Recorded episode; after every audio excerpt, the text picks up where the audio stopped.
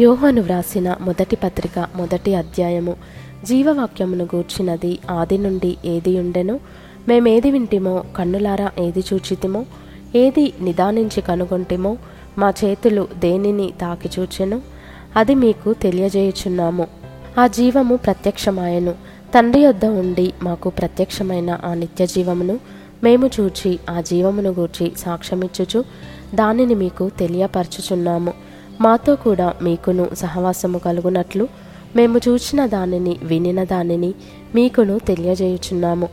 మన సహవాసమైతే తండ్రితో కూడాను ఆయన కుమారుడైన యేసుక్రీస్తుతో కూడాను ఉన్నది. మన సంతోషము పరిపూర్ణమవుటకై మేము ఈ సంగతులను వ్రాయుచున్నాము. మేము ఆయన వలన విని మీకు ప్రకటించు వర్తమానమేమనగా దేవుడు వెలుగై ఉన్నాడు.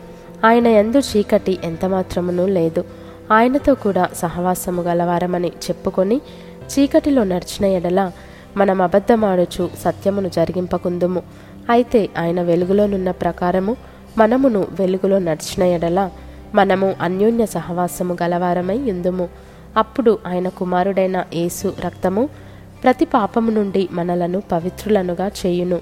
మనము పాపం లేని వారమని చెప్పుకొనిన ఎడల మనలను మనమే మోసపుచ్చుకొందుము. మరియు మనలో సత్యముండదు. మన పాపములను మనము ఒప్పుకొనిన ఎడల ఆయన నమ్మదగినవాడును.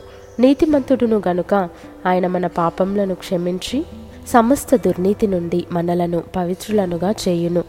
మనము పాపము చేయలేదని చెప్పుకొనిన ఎడల ఆయనను అబద్ధికునిగా చేయువారమగుదుము. మరియు ఆయన వాక్యము మనలో ఉండదు.